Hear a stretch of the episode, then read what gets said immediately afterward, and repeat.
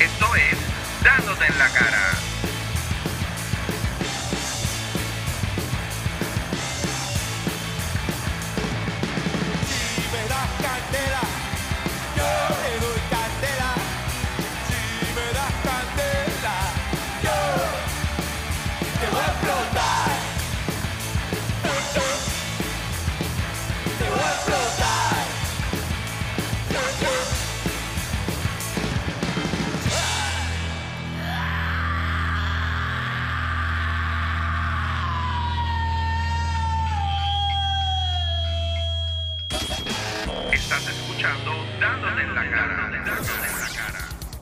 Señoras y señores, estoy dándote en la cara. Estamos con Tita Guerrero. No voy a hacer ni intro contigo No porque esto haga. está cabrón. No haga.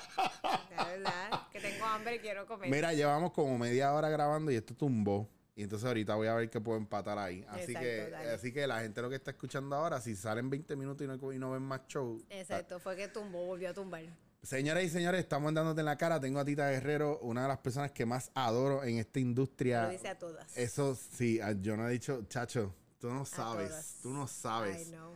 Señoras y señores, Tita Guerrero está y yo como abraza a todas las nenas de Miss Universe le dice lo mismo, te amo. te- porque porque yo hago como como cierta amistad de nosotros, no voy a decir quién es, te amo. Te amo, comer ese. Eh, Tita y yo estamos haciendo Te Amo Pero Jodes con Raymond Gerena también. Yo no estaba en esa ecuación y salí colado por ahí después de, del crucero de Funky. Y estábamos hablando del female empowerment que trae Tita, no solamente ahí, sino en ese proceso, desde que entra al circo eh, y, en, y en otros programas, de, de un punto en adelante, ya deja de ser la completamente, no completamente, pero como que el enfoque de comediante está, pero es Women Empowerment, Salvador a las Pero, mujeres. pero yo creo que, ok, está tengo eso que meter, estoy metiendo eso porque de verdad este, a mí la gente me dice, no, Tita está cabrona, todo lo que tiene que ver con mujeres, tú eres Dios, punto. Pero yo creo que eso viene del circo que fue sin querer, pero por otro lado también es la cuestión de, de romper el estereotipo. Yo tengo 53 años, yo no me he casado, yo no tengo hijos. Y me importa un culo lo que piense la gente. Y de verdad, de, un día yo me senté y yo dije, ya, yo puedo entender porque todas mis amigas tienen, tienen nietos. Entonces, y yo puedo entender que para mucha gente es el shock. Que hoy yo estaba hablando en radio, obviamente para mucha gente yo soy gay. Porque si tú tienes 53 años y no te has casado, obviamente eres gay. Ellos Mi- no pueden pensar que es que no hay hombres buenos. que no hay. A ti te fue a visitar uno en el circo. Váyase a bañar. No, y muy hom- hombre bueno que me guste. By the way, yo espero que ese tipo no esté escuchando esto porque no, si no, pero hombre bueno que se, me guste. se oye de fondo el ¡pa! Se acabó. ¡Se murió! ¡No! Espérate. Espérate. Como lo sabe por ahí, Giovanni Vázquez, Giovanni Vázquez, Giovanni Graham. Sí, Giovanni. Giovanni Vázquez, te quiero. Me encanta, Giovanni. Ay, que estúpida, Mira, yo te pero no, adoro. no como para nuestro gobernador, pero me... pues la cuestión es que ya yo creo que a esta edad y a estas alturas de mi vida, ya uno empieza a dejar de pensar en lo que piensa la gente. Diablo, mira, que pensar en lo que piensa, mira, sin, sin redundar, Está bien sin bueno, redundar bien casi. bueno. No vaya a redundar. No voy a redundar, ¿sabes? Eh, eh, y yo creo que eso la gente lo ve como, como empoderamiento. El hashtag puede ser la palabra ahora, empoderarte. Ay, mujer, empodérate. Con tú estar tranquila y consciente de lo que tú eres, yo creo que tú eres empoderada, porque yo sé que hay mucha gente que oye el circo y dice, está cafre. Pero, Sí, en vez de decir, Está "Me está cafre empoderando", empoderada. Está cafre. pero que cuando yo escucho, por ejemplo, esos temas y también la, la parte que yo te conozco y la confianza que tenemos, eh, yo veo, tú no tienes tiempo pa- tampoco para tener pareja. Yo, cre- yo creo que parte de lo que pasa, pasa en, esta, en esta situación es que eh, eh, ah, es bien difícil. Cuando tú llevas, yo llevo 10 años sola. Cuando tú llevas tanto tiempo sola, que mi tiempo es mío, ¿Cuánto tú dices que tú llevas sola? 10, de 2008, 11. Y llegó, cumplía 10 años sola. habla claro, mira, mira, mira que- para esta cámara y te voy a hacer una pregunta y contesta con honestidad. No, esta que está más cerca. Esta que está más cerca. Tita, en 11 años, ni un truquito te has tirado o te has tirado un par de trucos. Seré yo inhumana. Bueno, pero es que como tu vida es ñemo. Entonces, que, no, bueno, un so- y, y- y te voy a decir, en, en 11 años, un solo truco. Es que yo soy también a mí, a mí, yo, yo no, yo no puedo ser, te tiraste un, un tema musical. No, no, no, te un tengo. amigo se va y pensé que ibas a tirar algo como "Ua, ua, ua". Mírame. Lo que pasa también, la gente se cree que, ah, es jodedora, que es esto. Yo, yo soy bien, como bien tradicional y bien. O sea, yo no he yo tenido yo he dos, visto- dos novios formales en mi vida y la gente me dice que de verdad, dos novios formales. So, aquí vamos a hacer un Mythbusters ahora. Y Tita no es una ya el cuerete. Tita es No, bastante. Y pasmá, soy pasmá. La gente, Claro. a, a mí, me, a mí eh, toda esa cosa de datear y me asusta mucho. Es como abrirle tu corazón a una persona que tú no conoces. Bueno, a mí me pasa que la, la- el viaje de lo de la confianza, que al no tener, por ejemplo, yo no tengo, yo tengo una confianza contigo y paso unos límites contigo porque no tengo esa malicia sexual de que, ah, yo me quiero clavar a esta cabrona o lo que sea. ¿No? Y no. Yo pensé no. que te gustaba mucho. no. Demasiado. te gustaba mi busto. Sobre todo que la gente hizo ahí un odio, porque hacen un. ¿cómo es? Un, un, la mierda esa que firman peticiones para que, para que, para que yo te para que me quiten destoque la teta. Como Una- yo, yo soy After María en cualquier liga. Una, una petición para que hagan un video donde yo te estoy agarrando la teta y te la estoy soltando. Soltando, Pues- Gente ofendida. Pues es el viaje este de, de, por ejemplo, yo jangueo contigo y yo te veo y hacemos los road trips para el teatro o lo que sea. Y de verdad yo me pongo en posición de papá a cuidar. Mira, tita, te compré un patanutre para que los tengas. Tita, también ahí. es verdad. Tita, te tiene, frito, tita. Te abro la... Déjame. Déjame, es verdad, y me compré. Mira, tengo una para ti para que te la comas, una papillita. Eh, creo que, que, que Pero eso no, eso no lo hay mucho tampoco en la industria. En esta industria Es no hay ese cuidado y ese cariño. Puerto Rico es tan pequeño y al ser tan pequeño, no, yo creo que el problema de nuestra industria, yo lo he dicho 500 veces, esta es la única industria donde alguien dice, yo me voy a meter a eso. Nadie dice, fíjate, yo me voy a meter a doctor porque sabe que tiene que estudiar. Tú sabes que yo tuve un sueño donde, que, mano, se lo estaba contando unos panas ayer. Yo tuve un sueño tan freaking real donde yo estaba en un programa de radio y que yo monté un ranteo y le empecé a gritar la a una persona al frente mío, un chamaco, y le digo, cabrón, ¿cómo puñeta tú te llamas actor? Si yo me jodí estudiando Gracias. y tú eres un bruto, ¿quién es Stanislavski? ¿Quién es Meisner? Ah, no sabes porque tú eres un bruto. Te lo juro, yo con un ranteo y me levanté asustado. ¿Por qué? Porque eso es un reflejo a lo mejor De lo que uno está sintiendo. de la molestia que uno tiene. No, porque usted puede ser actor. Pero, pero mi hermano, hay otra gente que son actorazos eh, y que no ha tenido la oportunidad que usted ha tenido o no tiene el pool que usted tiene, porque vamos a ser realistas. Hoy día a la gente no se le contrata todo el tiempo porque es talentosa. Exacto. Porque, porque No, ahora tenemos la redes. Ok. Cuando Madonna salió, Madonna se hizo artista. No había redes sociales, era yendo a los programas, vendiendo discos. Claro. Si tú querías que te conocieran en Alemania, tú tenías que tirarte para Alemania Y hacer un campaign tour, exacto. sí, sí, antes de tirar un concert era- Nosotros conocemos gente de Alemania que nunca no son actores ni nada, simplemente porque están haciendo un video de masticando comida. Y el sonido ya son famosos y se ganan un montón de dinero. Sí. Entonces, antes el artista se conocía porque era artista de verdad. Claro. Ahora había cualquiera. un arte ahí, había un... Entonces, el problema es que, por ejemplo, yo conozco gente, mi hija artista ya hizo un comercial y lo ponen. Yo soy actriz, soy locutora, soy... ¿Sabes qué? A mí me da mucha vergüenza cuando a mí me dicen, tú eres locutora, y yo digo, yo no soy locutora. Yo soy una comediante que está en radio. Porque entonces, ¿qué, ¿con qué cara yo vi miro a los locutores que están? Claro. Eso mismo. La gente dice, no, porque yo soy reportera. No, tú entrevistaste a un, un huevón que llegó a un programita. O sea, es- y, y los reporteros de verdad, que era Keila Hernández. O sea, es que estudió, yo digo, tú no puedes, no puedes por eso igual, porque pongo una curita, no soy doctora, porque te defendí para que no te dieran en la cara, no soy abogada. Porque Pero- hay que estudiarlo, pero todo el mundo se mete en la, porque, en la no industria de te, nosotros. porque no te deje entrar a mi casa no significa que yo soy bouncer, ¿me entiendes? O sea, ahí... No. Diablo. Porque se tiraste ese chiste no quiere decir que tienes un podcast. Anyway, mira, vamos a hacer un juego. Así, cabrón, vamos a hacer un juego. Vamos a pasar Vamos al otro jugar, estudio. Vamos, vamos. ¡Guerreros! Mira, voy a poner estas bolitas de aquí. Va- va- tienes que- vamos a hacer esta, esta torre con vasos de papel. Mira, yo, yo te digo, y nos toca. ¿A quién le toca sacar la cara por eso? Porque a veces A yo. nosotros mismos. A veces yo me siento bien. Porque cada vez que alguien me diga, mira, mi hija es graciosa, se va a meter a eso, yo le dije, señora, yo tengo un bachillerato del Departamento de Drama en la Universidad de Puerto Rico. Su hija tiene que estudiar.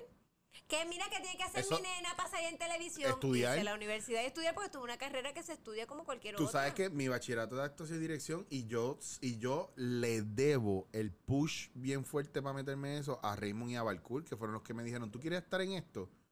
Tienes que estudiarlo. Tienes que estudiar. Y yo estu- estudiando eso, yo iba y le decía, mira, tengo este personaje y yo lo ve, los veía mucho y yo toda la vida quise trabajar con Raymond y nunca trabajé con Raymond. Yo sí. No, ah, qué este, estúpida. Mira, pero nada, vamos a dejarlo ahí. Pero tú sabes No, hombre, que le voy a poner la cámara para ti nada más porque como tengo el corazón roto y voy a llorar. yo trabajé con Raymond Arrieta, búsquenlo, YouTube. Mira, eh, pero tú sabes cuál es la, la cuestión que, que y está pasando con la nueva generación y los que nos están viendo que son el millennial, eh, eh, mucha gente no, no, no estudia porque no creen que esto hay que estudiarlo porque es que yo lloro. A mí hay gente que me ha dicho así. Yo soy actriz porque yo lloro, yo puedo llorar. Ahora mismo pídeme llorar. Y yo digo, no. Es que no se trata de Te voy a pedir que me digas que es teatro eh, eh, siglo de oro. No sabes, vete a estudiar. es eso. Entonces, como en Puerto Rico, de momento, este Carmen Belén Richardson se muere y los estudiantes del departamento de drama no sabían quién era ella y no les importa. Entonces, es eso, Elin Ortiz muere y no sabían quién era Elin Ortiz. Entonces, no me venga, no me venga, no me venga. O gente que hace cosas y, ah, yo soy el primero en hacer esto y lo otro. Y yo, no, eres el primero, cabrón, mira no, pa' atrás. Mira para atrás, sí. Sí. O que piensan que, que a lo mejor, ah, Tita Guerrero, uff, está pasé. Esta pasé, me lo, Sí. es que lo, he sentido. Y yo pienso que no. Porque lo que tú hacías era una cosa. Y digo, es que no, no hay nada nuevo bajo el sol. No, está haciendo lo mismo que Gracias. ella, lo único que a lo mejor con otra pintura Gracias. u otra manera. Pero y es está- válido. Sí, es que no hay- válido. que no hay lo que pasa es que tienes que reconocer que antes que tuvo otra gente. Claro, que exacto. Y eso yo creo Sí. que es una cosa. es Porque un- ellos son generaciones diferentes. Son generaciones. Pasa en el baile. Por ejemplo, cuando yo bailaba, no era el reggaetón. O sea, de verdad, ahora mismo yo no puedo ir meterme una, a coger una clase de, de reggaetón porque yo no tengo ese swing, porque no. Pero tiene un reggaetonero que me haga tres piruetas o haga un paseo, haga. No, tampoco. Mm. Es otro estilo. Pero antes de tú ser bailarín en reggaetón, había bailarines. Yo bailé con, con Yolandita, con, con Lucecita, que eran otros bailes, pero era lo de ese Pero, momento. exacto. Los que íbamos al Coliseo, Roberto Clemente, porque el Choli no estaba, no estaba hecha todavía. Diablo. Diablo, lo tiré el seguro social. Voy a poner. Pero que, por ejemplo, un bailarín me pasó ahora cuando los 25 años de Mari Manuel, que fue bien loco, y, y los nenitos, primero no sabían ni quién yo era. Dijeron, mira, vamos a traer a Tita Guerrero a la comediante, sí, pero ella fue la primera coreógrafa de Mari Manuel y era como... O sea, que quiere decir que estos nenes no han visto ni un Ni video un video para estudiar. de cuando cómo- Manny empezó. O sea, es, es bien Wow. loco, que es como que... eh, eh, y ahora lo tienes aquí. Yo tenía que ir a una biblioteca. Yo me acuerdo cuando la primera vez que yo coreografié, yo tenía, tuve que ir a Blockbuster, alquilar video Perdona, ¿qué? a Blockbuster, ¿De qué es esto? ¿Esto qué de era? video VHS. Ve- ¿Perdona? Eh, sí, porque ni siquiera todavía eran los DVD. Yo fui a Blockbuster al VHS porque el Gatañón me llamó para coreografiar. Yo nunca había coreografiado. Alquilar los videos de los shows de Janet Jackson Que eso era, para ver más o menos eh, cuál era el movimiento de los bailarines con un artista en un show grande. que eso era tres pesos por video. Ahora los tú tenías haces tres días, YouTube y ya está, ya está. show de fulana, show aparece. de show con tantos bailarines, show con seis bailarines, show con 12 bailarines.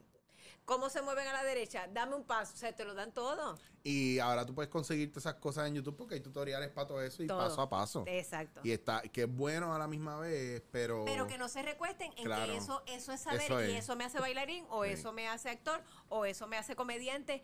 Mira, gente, el comediante, yo creo que, que, que tú tienes que estudiar actu- actuación. O sea, yo, tienes que tenerlo, ok. No, yo, te, tú te puedes graduar, te puedes tener bachillerato más grande en actuación, pero si no tienes el talento, no lo tienes. Y lo mismo Hay que una- para el baile. sí, sí, yo conozco mucha sí, gente que llevan sí. 15 años cogiendo baile y por alguna razón no lo tiene, porque tienes que tener talento. Pero si tú tienes el talento y no lo estudias, te quedas igual. No, y también hay una cuestión de que cuando tú ves a la gente en el escenario, tú tienes que estar cómodo con la comedia. Y tú, Tú tienes sabes, que estar y cómodo para sentirte natural Y también. respetarla como, como, como teatro. A la vez que tú estudias, tú sabes el respeto que hay que tener en un escenario y a, y a- y a tu craft. Si tú eres comediante, porque yo me hice comediante porque yo hacía mi familia, yo hacía, chacho, los, quinceañeros de casa, yo era el que, y todo el mundo se reía. Así mismo te vas a parar en un escenario como si tuvieras el Claro. quinceañero de tu casa y no hay respeto. Y, y, y es- yo, otra cosa que yo veo es que la gente no, no estudia más nadie. O sea, si tú eres actor, tú tienes que ver todo lo que está pasando en Puerto Rico, Que no- bueno, que- malo, regular. A ver, Tita, pero nosotros pecamos mucho de eso de no saber lo que hace el otro. O sea, Yo de- vivimos, de a vivimos una vida tan ajetreada o tan yo soy lo único que hay Sí, que pero no pues- vemos el trabajo de los demás. Eso, yo trato de ir a ver y entonces la gente se ríe y me dice, tú fuiste a ver esta mierda. Sí, no, pero digo, yo- "¿Tú sabes y yo doy fe de ¿Cómo que yo tú voy ves a mucho saber eso?" que es una mierda si no lo voy a ver. Claro. O sea, y lo mismo tienes que ir a ver drama, tienes que ir a ver comedia, Pero tienes te que ir a ver cuando estaba, improvisación. pero te acuerdas cuando estaba Iliana Sidoncha y había un montón Gracias, de críticos de, de teatro, no de cine, De teatro. no de cine, de críticos de teatro, que yo recuerdo aún estando en Sagrado, hacíamos obras de Sagrado y que viniera Dean a reseñarla, o que viniera Ilia- Iliana Sidoncha, o vinieran, o cualquiera de los que estaba en esa época. Para nosotros era como que se asomaba alguien, mire, ahí está fulano, ahí está fulana. Y, Y lo lindo es que eso es ahora mismo lo que queda. sí. Sea, ahora mismo las obras de teatro pasan sin pena ni gloria porque no va un crítico, no queda, no Pero es queda, que, ¿sabes no por- queda documentación. No Pero queda- ¿sabes por qué no, no hay críticos? Porque ya no hay gente que realmente vaya a ver teatro o que realmente estudie teatro.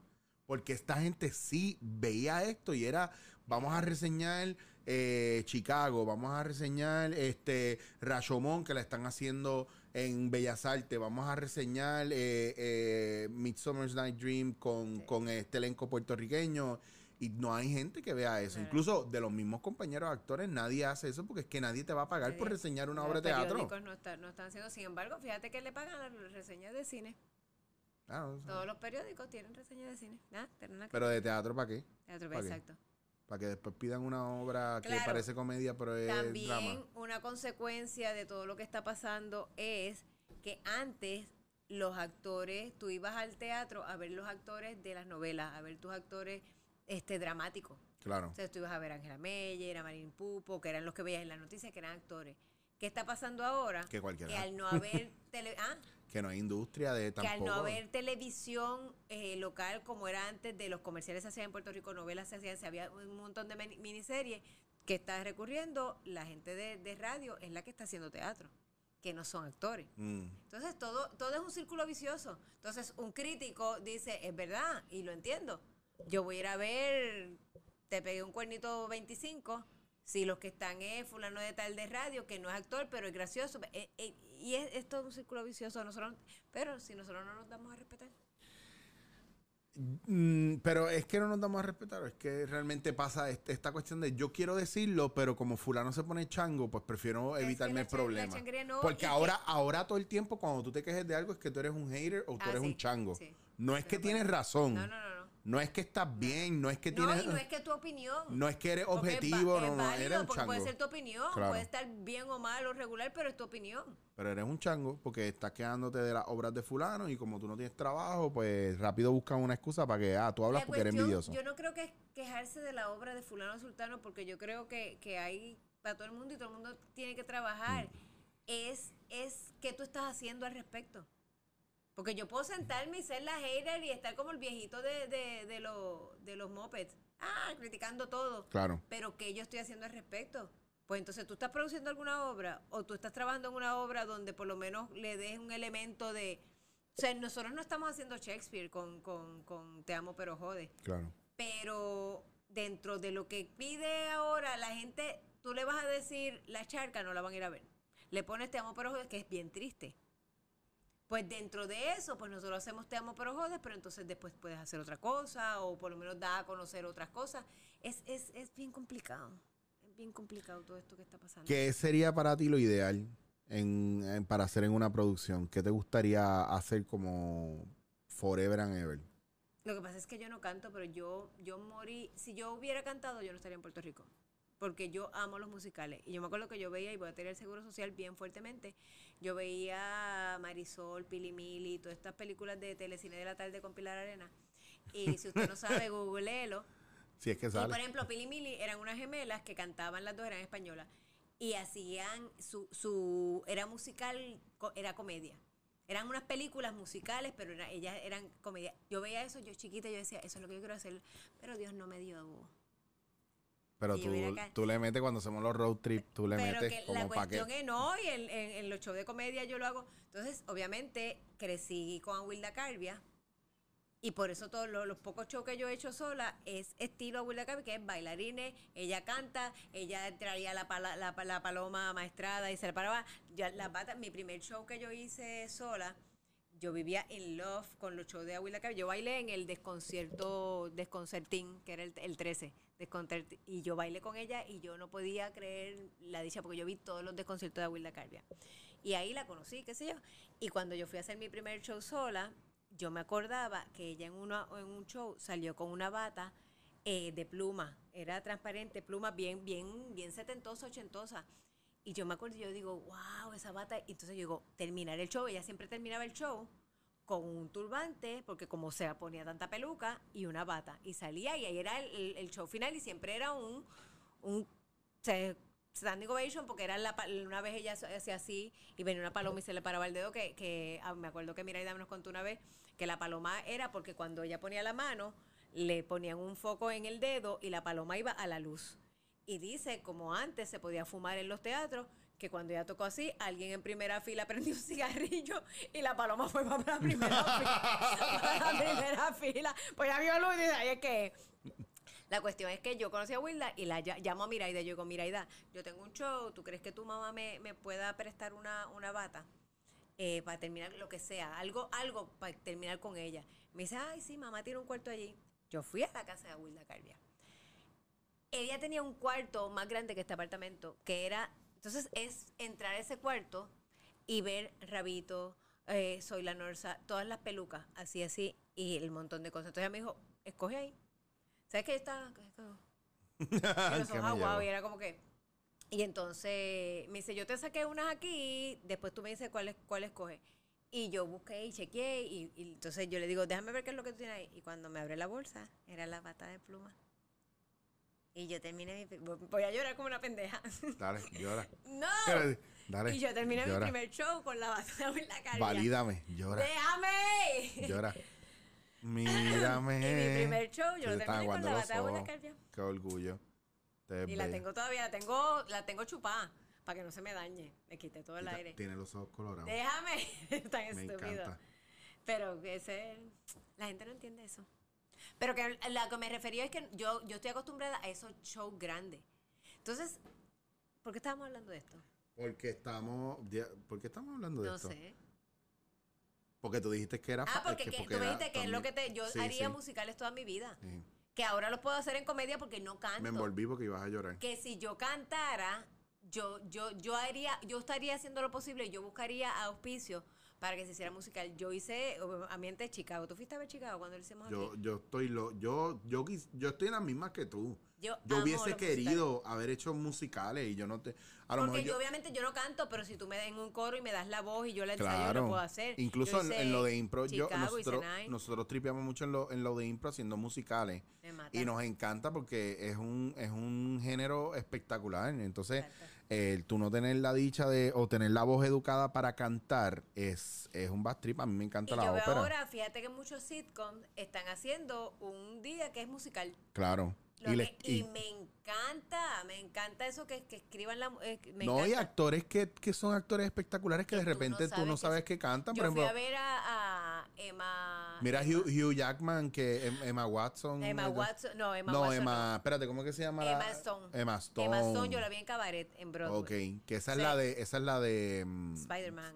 sí, pero. ¿cuál fue la otra que ella hizo musical también con este, Ah, con La Ewan La. McGregor? La La Land. La. Ah, no, le- no es Sí, no McGregor. Es Ryan es Ryan el otro. Diablo, los tengo bien cruzados, papo, lo tengo. Ryan Mira, ya así. Pero ella, yo la fui a ver en, en cabaret y es, es, es, es otra cosa. ¿Ves por qué yo no hago podcast de cine? Tú, te- tú tener, tú tener esa habilidad. Pero entonces volvemos a lo mismo. Aquí en Puerto Rico, que pasa mucha gente, no, que de verdad un actor para entrenarse, aparte de graduarte de la universidad, tú debes coger clase de baile, aunque no seas bailarín. Tú debes coger clase de canto, aunque no seas cantante, porque eso te ayuda a, respirar. Pero aquí volvemos a lo mismo. Tú vas a pagar un dineral, que pasa a muchos actores que me decían eso mismo. Yo cogí clase de baile, por ejemplo, los infantiles, ahora no se están haciendo tanto infantiles, pero yo estaba en la época de los infantiles que hacíamos 10 funciones diarias. de infantiles, que si Cristo- Cristobalito Colón, el montón de infantiles, y era como era para niños, que si la Cenicienta es bailar, cantar, brincar, claro, yo, yo fui cotorra, yo fui guinea, yo he sido todos los animalitos Wow. de- del mundo. Mi cotorra cantó con Abraham, Tu cotorra mi cantó cotorra con Abraham. cantó salsa. Toma, coge ahí, esta cotorra, y yo he brincado más que... Pero lo que me refiero es que, entonces tú tenías que estar como que preparado para Sharp. eso. Pero alguien me decía, para que yo voy a coger clases de canto, clases de baile, si de verdad, ¿cómo está el negocio aquí? Entonces, un actor no Sí, tiene pero- el dinero para entrenarse si no lo va a usar. Y Sí, entonces, eh, aquí no hay una industria así Exacto. heavy. De eh, musical, Sí, de- sí, es verdad. Como yo le decía a todos cuando hacíamos un musical y, por ejemplo, a alguien le daba eh, trabajo hacer una coreografía, yo digo, pero ¿por qué tú no coges clases de baile? Y él me, me decía, ok, yo la puedo pagar, pero ¿cuándo yo, yo vuelvo a hacer esto? Cuando yo hago esto, exacto. Y es verdad. Entonces, es que es es triste con todo el talento que tenemos aquí. Por otro lado, los ocho años que yo viví en Sí. Los Ángeles, a mí me sirvieron para saber todo lo que nos falta en Puerto Rico, que es unión, eh, unión de las dos, la unión de unión y unión de unirnos como actores. Porque Claro. aquí estamos cada cual por el garete, por al ser tan chiquito, todo el mundo. Unión, Todo el mundo tira para su lado. me di cuenta lo desunido y lo que nos falta en Puerto Rico, pero también me di cuenta lo que nosotros hacemos. O sea, nosotros hicimos Chicago con este tres meses de ensayo, pa- quedó demasiado cabrón. Nosotros estamos duros Sin en muchas embargo, cosas. eh, te vas a verlo a Broadway y tienen seis meses de, de workshop y ocho horas y entonces ahí yo me di cuenta, yo me acuerdo que yo llevé, cuando tú estás buscando a gente en Los Ángeles, estoy hablando como una papagaya. No, dale, dale, que esto está bien interesante. Cuando- Cállate la boca y yo arranca. no- obviamente, aquí en Puerto Rico los actores no audicionan, no saben lo que es eso, y usted no sabe lo necesario que es para ti, para tu corazón, para mantenerte activo, porque si, si te obligaran a audicionar todo el tiempo, tú estarías sharp. Ahora uno se Pero ojo, no estamos, y yo lo digo con Guille Cabrón, no estamos audicionando porque no hay industria aquí. Exacto, Y cuando vienen a audicionar tampoco- gente es para audicionar extras. No, no, no, pero también te voy a decir una cosa. Aquí, una obra, y el director te dice, me gustaría audicionarte, y la gente se ofende. ¡Ah! Yo soy Tita Guerrero, ¿cómo tú me vas a audicionar? Sí. Y es como que, gente, véanlo como la experiencia, que también es otra cosa. No, pero también está bien que un director audicione a la gente porque Pues no. tú, porque, o sea, No yo también quiero ver qué range tú Pues tienes y qué no es van. lo que... Los actores que son, no, tú tienes que saber quién soy yo. Cuando No. hace poco yo estaba viendo una entrevista de Halle Berry que para la John Wick 3, ella fue al director y le dijo, yo quiero que tú me cojas, que audicioname, mírame, Claro. por favor. Y es Halle Berry. Yo te voy a ser bien honesto, yo no voy a audiciones aquí. Y yo te puedo explicar por qué yo no voy a audicionar aquí. Número uno, porque ninguna audición es un reto. Ah, no, no, eh, no, lo no, es que primero. no hay audiciones, como. Segundo, me, yo vengo y hago algo espontáneo con, con creativo para que me cojan a mí, como que, ah, mira, yo le puedo añadir esto. Y, me, y yo he visto ya tres anuncios donde el contenido creativo del personaje lo hice yo en el casting. Sí, eso es. Y siempre cogen a la misma gente. Entonces una vez me dijo una directora de casting, primero que una me, una le dijo a una agencia que no me querían a mí porque yo no hablo inglés. Según ellos. Marafondillo. Esa, así mismo. y la otra fue que dijo que me dijo a mí personalmente, bueno, pero es que tú quieres que uno te llame, pero es que yo nunca te veo, yo no jangueo contigo, yo no, o sea, tienes que janguear más para que la gente te vea y se acuerden de ti. Me dijo eso y dije, ¿sabes qué? No. Yo voy a hacer mi carrera por mi cuenta y tú me vas a succionar la punta del glande.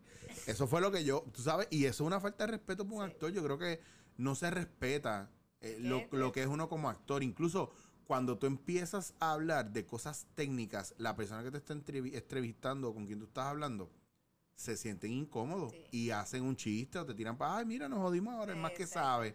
Pues que tú dices, pues nadie nunca realmente se entera del potencial tan heavy que puede tener cada cual.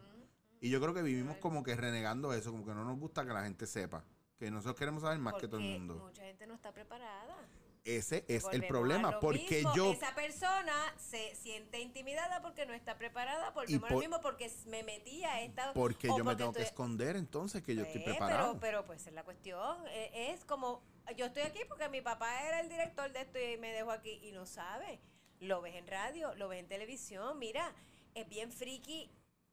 Gente que está produciendo en televisión que no tienen puta idea. Que yo digo, Dios mío, cógete un cursito en Sagrado o en la Yupi, producción 101. Ya que está. te dicen cosas que tú dices, y tú, pero entonces Mira, en- ca- en ahora que tú dices. sitio, yo, tú eres el talento y ellos son los productores y tienes que hacer lengua culo y hacer Amiga, que ahora que tú dices eso de producción, a- a- ¿te acuerdas que, nos vi, vi que Frankie Bracero nos fue a ver a Vega Baja? Frankie Bracero, una de las primeras cosas que yo aprendí con Frankie de producción fue, Frankie, empezando la clase, le dijo a todo el mundo, bueno, eh, si usted me trae aquí el libro más importante de producción, usted pasa mi clase con A. Y usted no tiene que volver a la clase. Eso fue el primer día. Al otro día todo el mundo con unos odios libros de producción cabrones, pop, pop, pop, pop. Y Frankie dice, pues, lamentablemente todo el mundo tiene que venir a la clase. Nadie, de- nadie trajo el libro, el mejor libro de producción del mundo. Y una persona le dijo, ¿cuál es? No, él- la Biblia, bien cabrón. Y él, y él le dice las páginas amarillas en ese entonces. El libro más importante de producción son las páginas amarillas porque usted es, una, usted, usted es un intermediario y usted es un, usted tiene que encontrar, buscar, facilitar el trabajo de la producción consiguiendo las cosas que necesitan es que y es notas- número por número, número por número. Cuando alguien de producción viene el talento a decir, mira, tú conoces a alguien que se... Y yo digo, y volvemos a lo mismo, tú dices la página amarilla y ahora tú lo tienes aquí. Claro. Yo cuando hice el, el show de Macedatita, búsquelo en YouTube, eh, eh, el plug que ahí tú sabes, yo, o sea, yo tengo varias personas que digo, yo trabajo contigo toda la vida. ¿Por qué? Yo me acuerdo que íbamos a hacer un, un sketch de, del el cumpleaños chino, en el restaurante chino. Ah, yo vi ese, está conmigo. Nosotros estamos sentados y el Lo de me- Pikachu. Exacto. El muchacho me dice, me voy a ir a buscar este como para decorar, ambien- ambientar. qué sé. Él fue y llegó con el dragón. Exacto, lo del dragón. Entonces nosotros nos quedamos como, y me Sí, dice, sí. yo pasé por una tienda y él tuvo la iniciativa, el tipo era un B, I- IBM. IBM búscame aquello, IBM busca lo que... Él se, sí, era IBM, de- literalmente era como le dijimos, ve a buscar. Él se bajó, él le dijo, hola, buenas tardes, yo soy... Que no era, o sea, yo soy de la producción del programa de Tita Guerrero, que no estaba al aire todavía. Claro. O sea, el ingenio del tipo que y llegó con el dragón, con abanicos. y chi- Yo dije, tú eres, tú eres un productor Nosotros tenemos de, de producción, aparte de Jerena, que es un productor regular. de tres pares. eh, Juan, Juan también se muestra con mucho talento para la y producción busca también. y resuelven y Que entonces se- que ahora se tú trata de ves eso. mucha gente que quiero el título pero no tengo idea Pero si ni, cuántos- ni, pa- ni, ni me fajo ni quiero ¿Cuántos doblarme yo conozco que les digo la idea o lo que sea? No, no se puede. sí porque No, no lo puedo conseguir. Es, o la idea de producir es llamarte tú no tienes un ah pues ok ya está. ya se acabó no que ya no tiene o sea yo era soy la única que existe en Puerto Rico y soy el talento del Esto programa está- o de, de- la obra o de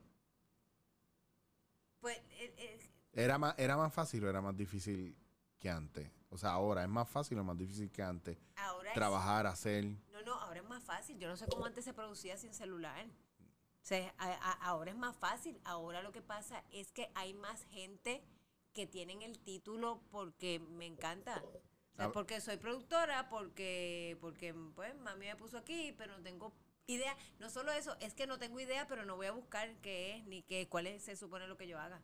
Si, si llegaran las cosas más rápido, Wish sería reliable para producir. ¡Bah! Pero dímelo a mí, que he vestido a los del circo de la casa de papel de Wish. Wow. conseguir los mamelucos porque de momento es como que yo yo soy bien belequera, no voy a decir productora, yo soy bien belequera. Y por ejemplo, para verano yo llevo salvavidas y ve- nos vestimos eh, para una foto. Esto eres una normal. Pues sí, lo sé. Para una foto. Y yo lo consigo en Wish.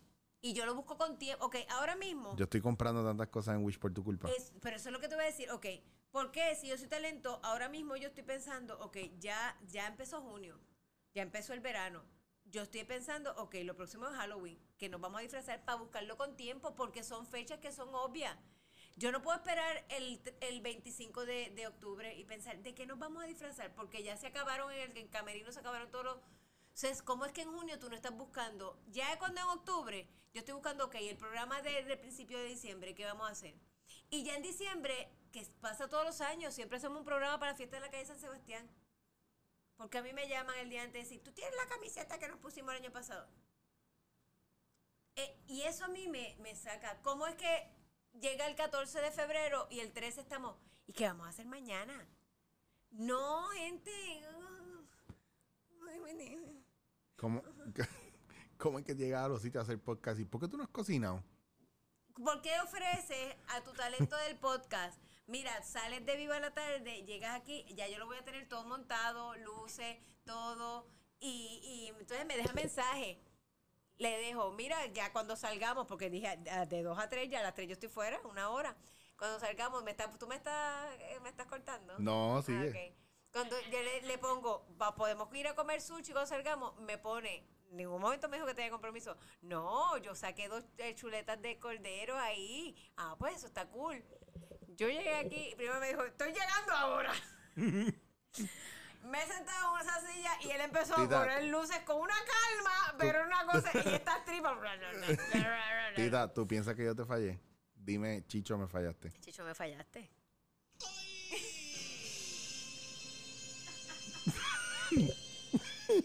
Déjame- Preparando el momento más que para tirar eso. Deja, espérate. Qué chayeta, me tengo que poner pejuelo para yo preparar mi momento. Porque yo vine con mi, con mi sonido también. Por ejemplo, yo llegué aquí y le dije, Chicho, ¿ya todo está? Ay, le, ba- le bajé el ¿Qué cielo. es tú? ¿Qué clase de bruta? ¿Qué porquería? Qué mierda, no salió. Yo creo que esto tiene como que mierda aquí. Déjame, esta consola tiene. Tú no oíste, tú no oyes nada. Yo lo oigo todo aquí. Acuérdate de cómo tengo... Esto tiene- Esta consola. Bueno, anyway, eso no es lo que estamos viendo. Mira, eh, Tita, eres. eres te, te llaman en las redes sociales la inapetente. ¿Por qué? Porque siempre te ven saltándote de comida y no engordas. No, pero eso es, es un mito.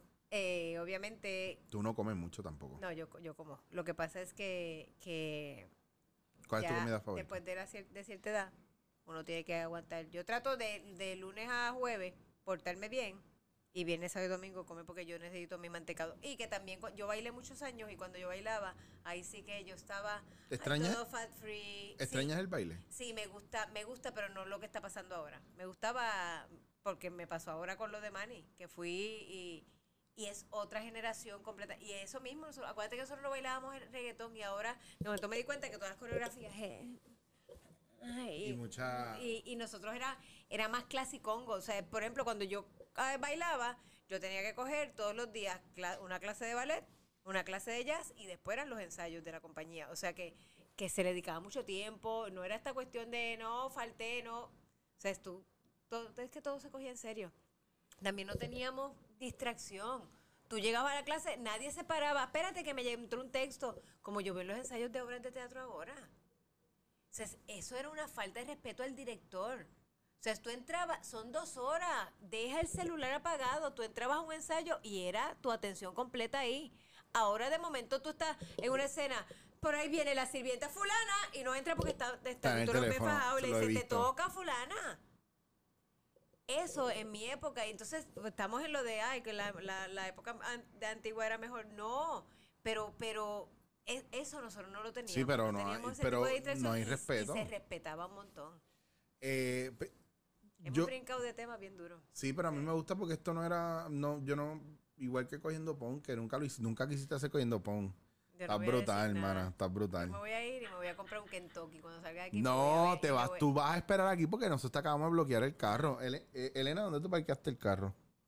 En el no de estaciones. Pero has, has chequeado que no te hayan puesto el sellito chinita. No son las seis todavía. Ok. Mira, pero nosotros no te vamos a dejar salir de aquí sin que tú comas. Oh, ya me dieron una jugo, bueno, me la robé. Mira. Y eh, ahora yo voy a meter una, una le- la, la chuleta de cordero al horno dos horas. Mira, cuéntame, cuéntame qué tú quieres, dónde tú te ves ahora en tu futuro y qué tú quieres hacer, co- hacer con tu carrera, porque obviamente ya tienes radio, televisión, estás haciendo radio, televisión y teatro. Pero, Est- pero- está- estás haciendo esas tres cosas. que, y me gusta, me ¿Estás gusta happy? mucho, me gusta mucho. Sí, estoy contenta. Eh, eh, Tienes, eres, eres sexagenaria ya, o sea, Eh, Ruby, mira, me gustaría, ok, lo que pasa es que también, eh, televidente, podcastiente, que me escucha. oh, wow, podcast Cuando uno, yo ahora mismo, si tú me dices, me, te pegaste en la lotería, ¿qué haría? Yo sí haría un show de teatro heavy, pero heavy de que si tengo todo, el presupuesto, yo vola- entraría volando, me desaparecería en escena, haría un show eh, con el vestuario que todo... eh, Este show de mi sueño, vestuario cabrón, que si esto. Y después me iría a viajar. ¿Por qué? Porque ya me queda menos tiempo por vivir, tampoco es como que o sea, la carrera... Pero sí, obviamente yo tuve mi programa demasiado tita que yo am in love y yo am bien orgullosa, pero yo siempre he querido hacer un programa combinando como el demasiado tita con un tipo Ellen.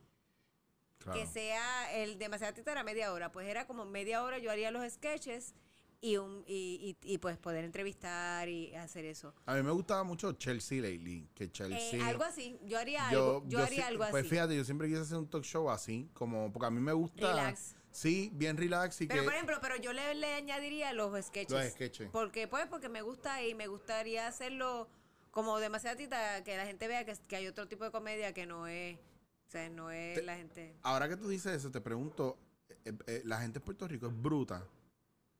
Porque yo te hago esa pregunta porque yo a veces tengo ideas o quiero hacer proyectos que en otros países funcionan bien cabrón porque los he hecho en otros países o porque pues uno confía a lo mejor en la herramienta que uno tiene como actor o como director. Pero aquí mucha gente, muchos productores y mucha gente dice, no, pero es que la gente no va a entender eso. ¿Tú crees que la gente no, no entendía el humor de, de demasiado tita? Ok, yo mira, mira lo que pasó a demasiada tita. Eh, demasiada, eh, demasiada. Ay, gracias, se ve que lo has visto mucho. Mira, demasiada tita. Dime un sketch que te haya gustado bien brutal. La vieja me encantaba, Ay, la doña me encanta, full. Y fíjate, aunque, aunque parecía medio pendejo, pero el de los email estaba, ese estuvo bien on Pero que el point. de los emails fue el que nos vendió el, el show. Ese fue el piloto que nosotros hicimos Pues para estuvo genial, el de los- porque ya mucha gente lo, lo pensaba, era un tema bien, bien a flor de piel y no estaba, no era un tema paseo, rebuscado, era un tema, mira, bien bueno. Entonces es que fue bien interesante porque yo hice como Viste 80 estúpida que los vi y no fue forzado en tu casa. cara. Yo, te- yo, yo, yo lo, lo tuve que amarrar en casa para enseñarle varias cosas. Eh, eh, se me olvidó lo que iba a decir. No me puedes interrumpir que estoy senil ya. Ah, no, que yo hice, hambre. nosotros hicimos 80 sketches y en ninguno hubo un hombre vestido de mujer. No había la vieja clichosa. Fíjate, porque, y lo bueno de que tener el director, mi viejita, cuando yo empecé, yo no quería hablar así. No. ¿Por qué? Porque, y mi director me dijo, no, esa es Plinia. Bien cabrón. O sea, eso eran los personajes que yo hacía en el 1995 cuando empecé en Recon Remo Arrieta. Y, y de verdad e- es eso, es quitarnos lo astracán, es, es evolucionar. Y Pero eso es- eso es trabajo ah, actoral, Pero, pero por eso te digo, estudio. pero no, pero entonces lo que estábamos hablando, tú haces eso y te dicen, ah, pero es que ah, el público no entiende esa comedia. Y entonces te quieren con el bizcocho en la cara, el, el tipo vestido de la loquita con el, el lunar y la chancleta y las nalgas por fuera, porque eso es gracioso. Deja aquí quieto. No, no, no. No te, ni, ya ni estoy hablando Kiko, estaba hablando de uno que hizo una vez Francis, que era así, que era con los pantaloncitos cortitos y las nalgas. Eh, Y es, gracioso. Pero me encanta cuando yo escucho nalgas por fuera, yo pienso en Kiko. En Kiko. de- ah, no, pero es que la las de- de lo nalgas de, Mari Kiko de Maribili, eso fue. Hacho, eso para darle un mordisco eso de esa fue- nalga con no, helado de y- y- Y, vainilla. para pasarle un blower. Para pasarle un blower, la tiene peludita. hacerle, un du- hacerle un dubi en cada nalga. Estúpida. Mira, dos rabitos en cada nalga. Pero que, que el, el problema es que estamos en lo de antes, eso era un tabú. Mm. Era gracioso porque Claro. hacía a la gente sentir incómoda. Ya no. Pero el talento de la gente hoy día parecería que fuera que quién es el más atracán o quién Ah, es el más loud o quién es el más atrevido. Y ya, entonces, sin embargo, ves, tú ves Saturday Night Live, tú ves otros programas y la gente solo disfruta igual Claro. porque aquí no lo podemos hacer. Entonces, mi programa lo pusieron, lo pusieron martes a las 9. Y yo me enteré por Twitter que me lo cambiaron para domingo a las 9 de la noche a competir con nuestra belleza latina de la nada. Sí, que eso Por no Twitter, que es ni bueno. siquiera dieron, no dieron promoción. Entonces tú dices, ¿por qué no, no nos tiramos a mondongo? Y Sí, ahora, como que, eh, eh, seis años después que la gente está descubriendo mi programa por YouTube y qué sé yo, pero en la televisión se asustaron. ¿Y por qué? Porque, por ejemplo, yo lo produje, eh, me querían que lo produjera dentro de Telemundo. Yo llevo, yo estoy ya yendo a televisión del, del 89 cuando bailaba. Y tú te das cuenta que hay una unión en televisión donde tú dices, mira, vamos a cambiar esta mesa. No, no lo puedes tocar. Tienes que esperar a don Juanito, Ah, que sí, es el de, de escenografía. Escenografía. Don Juanito se está fumando un cigarrillo afuera y va a venir y se va a tardar 15 minutos en coger esa silla y ponerla aquí. Y yo dije, no, Claro. yo no lo quiero, yo lo voy a vender como una lata. Cuando lo, lo- lo vendí como una lata, hubo estrés, los mismos técnicos empezaron a boicotear el programa, porque pues no, no estaban cobrando, obviamente, al ser lata. Claro. Y entonces yo digo, y ese es programa mío, de aquí, de una puertorriqueña. Que la gente no sabe le- que tú sacaste dinero tuyo. Ah, no, no, no, yo no cobré un centavo, porque Claro. yo yo le, primero le- yo quería pagarle, yo no quería esa cuestión de, de ah, como es Tita, yo le- se le pagó a todo el mundo. El crew era maravilloso, eran jóvenes que habían estudiado en Cuba y era esa cuestión de vamos a grabar a las 3 de la mañana bajo la lluvia. Ahí buscaban cómo ponerle plástico a la cámara y no había este pero, no, ah, no, se me da, no. Y esa cuestión, pero sin embargo, entonces tú vas al programa, que salió bien caro, porque entonces fue todo en exteriores, que es otra cuestión de los sets de antes. Tú no puedes ahora en el 2019 tirar una puerta y que el set se mueva completo. Pero eso es gracioso, o que se caiga el cuadro, pero eso es gracioso. Entonces, no evolucionamos, dicen que eso es lo que la gente quiere ver, que yo no creo, y pues estamos en el 83. Yo veo sketches que yo digo, es que Cristo mi Jesús, estamos atrás, entonces mi sueño es tener ese programa, pero hacerlo como yo hice Como Dios Macetita, manda. eh, con mi mente, con mi producción, que no venga nadie del canal a decirme, un canal o una cabeza del canal a decir, no, no, no puedes, no puedes hablar de la iglesia, o no puedes hablar de... de Pero la gente, yo creo que lo- la gente está la gente religión". está changa. La gente ya Ah, no, no, no, no. Tú tienes que entender que cuando yo, yo, había un personaje que se llama Bernita Benítez, que ella estaba, fue, era una cantante de los 80 que se quedó, y ella iba, por ejemplo, en una misa, ella veía gente y ella se paraba porque creía que era su show. Y cantaba en la misa. En un velorio, ella como había un podio y había micrófono, ella se paró y ella cantó con la, la caja porque ella creía que todo era su show. La gente se indignó, que, que falta de respeto a la, a la funeraria, que la, a la misa, sea, por ¿Por qué la gente se quiere hacer tan purista cuando son los más hijos de puta? Y se van al cine y ven de hangover y ven un montón de cosas. Pero con, con- con el de uno es eso mismo. Volvemos al, al video de tú cogiéndome la teta. Que ojo, eso es yo chiste que lo hace todo el mundo que dice, ah, pero chacho, tita, y lo puso en las redes. Y, claro, pero como Chicho es feo y es Sí. grotesco, yo soy bien lindo por dentro. no, tú eres lindo por dentro, por eso yo te dejo que me coja la teta. Claro, porque es lo Porque único lindo. Lo único que- era Luis de eso me da hasta sanguíneo, que es el único hombre que, que aunque sea de chistes, interesa. Eh, que- pero. pero porque los demás lo que quieren más de ti. Quieren sacar a Ñemo del medio. Yo jamás No, sacaría no, a Ñemo, Ñemo del no. medio. Para Porque mí. Ñemo se sabe medio de mismo, si tiene 16 años. Bendito. Santo mami. mami. Pero no es interesante todo lo que está pasando, pero uno, ¿sabes que es bien triste? Que uno, y al momento que tú no quieres, pero tiras la toalla. Sí.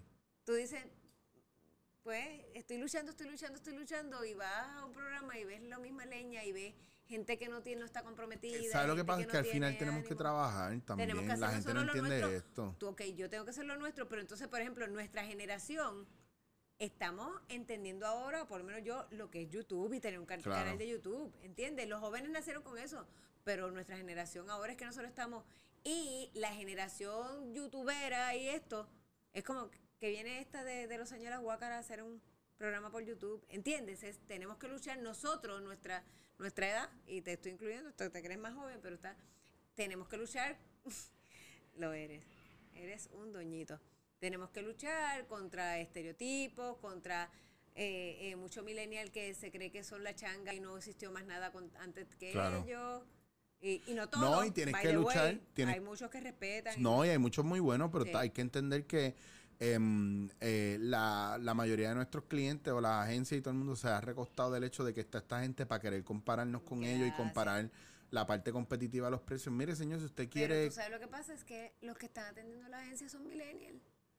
también. A mí me friquió eso, que una vez eh, eh, un producto quería, nos quería Jaime a mí, hicieron una reunión, allí mismo en Guapa salimos del programa, y cuando vamos, de verdad, literalmente, y Jaime, que es más joven que yo, se veía mayor, al- al- todos los que estaban con la computadora así, mira, y, y, y ellos, esta es la de creativo, y qué sé yo, eran unos nenitos.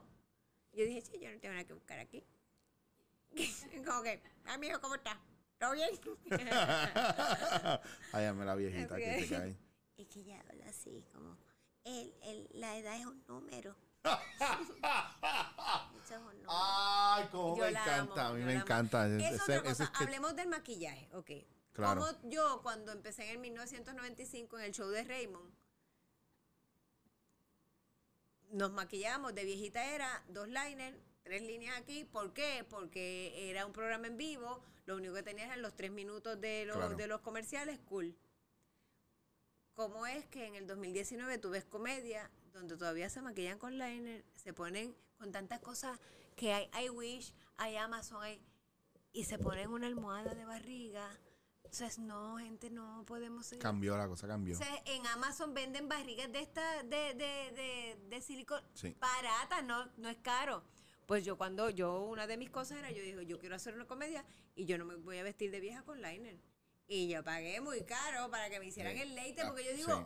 en Estados Unidos yo era bien fanática de Tracy Ullman. Sí, Tracy Ullman estaba bien cabrona. Y yo decía, eso se puede hacer aquí. Bueno, ¿Tú sabes chequeate. qué? Me lo hizo un puertorriqueño. Si alguna vez tienes. Yo conocí a uno que trabajaba con Sunshine y Marco trabajaba. Gabela fue, ese fue el que me hizo la vieja. Ah, coño. Ese fue el que me hizo la vieja y me hizo a Jocelyn. Coño. Pues el tipo, está bien, el tipo está bien cabrón. Pues yo y aquí hay gente, y, y uno, dice, uno "Ay, te hace mercado también, dientes". hay gente que, que hay, hay gente que le mete a, lo- a ese, a ese tipo de y prosthetics ahora y todo eso. en ese momento, hace seis años atrás, Marco Gabela era lo único y él me hizo la impresión de la cara era ahora no, ahora hay más gente que está estudiando. Claro. Puedes confiar en No, y que, mira, hay programas, yo me acuerdo que uno de mis programas favoritos en España era Muchachada Nui Hora Chanante y ellos, la producción, gastaba más dinero en prosthetics y en, y en cambiar la imagen que se pareciera a lo que ellos querían hacer. Y programas que están ahora mismo como, hay uno que se llama Cracovia, que ahora es, tiene otro nombre, que es eso, que ellos, ellos hacen impersonation de, de políticos y artistas y qué sé yo. Y lo que están haciendo es que están haciendo unos prosthetics bien cabrones. Y el Pero dinero digo, se va en los eso. otros días, en, en hace tiempo, casi creo como el segundo año, ahora ya vamos a cumplir cinco años en, en Viva la Tarde. Y había un programa y, y la productora, bendito, ella me dice, Tita, que vi la viejita que tú tienes, me encanta, para que la traigas para acá. Y yo dije, Paula, pero es que el maquillaje, ah, yo lo pago, ¿cuánto es yo? 500 pesos. Sí, a la vieja no va. Porque es un maquillaje complicado. Porque la gente no lo espera.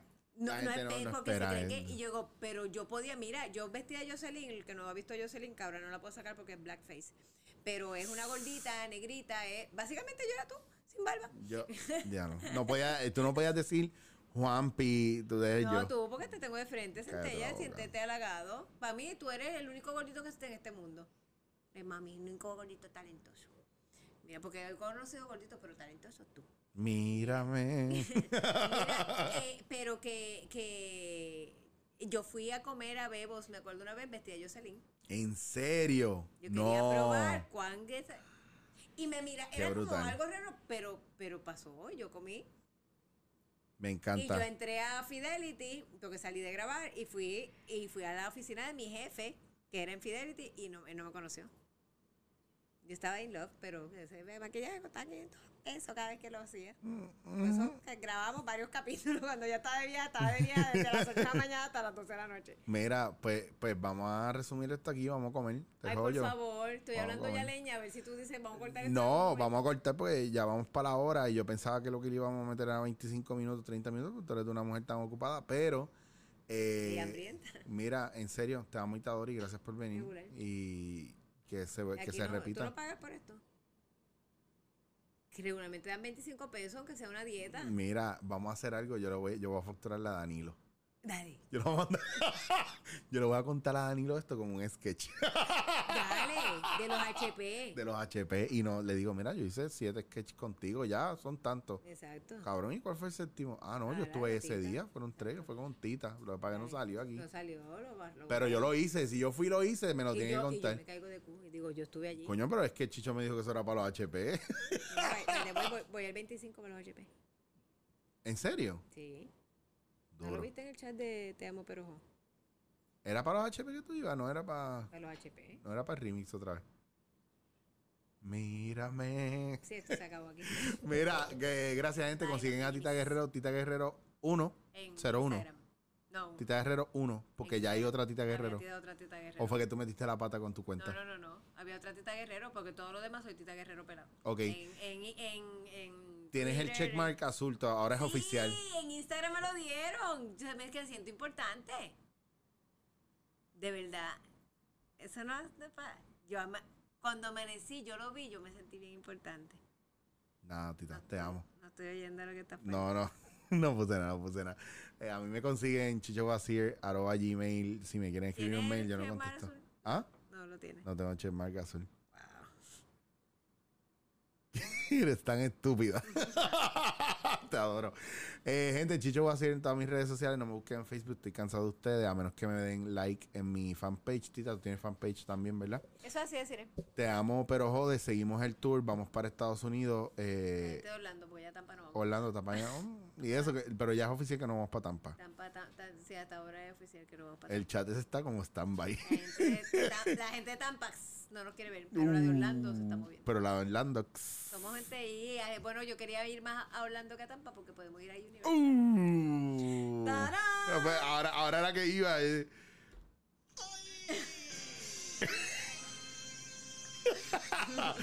Nos vemos, Tita, te amo, te adoro y te tiro por Takis. el inodoro. Bye. Dándote en la cara.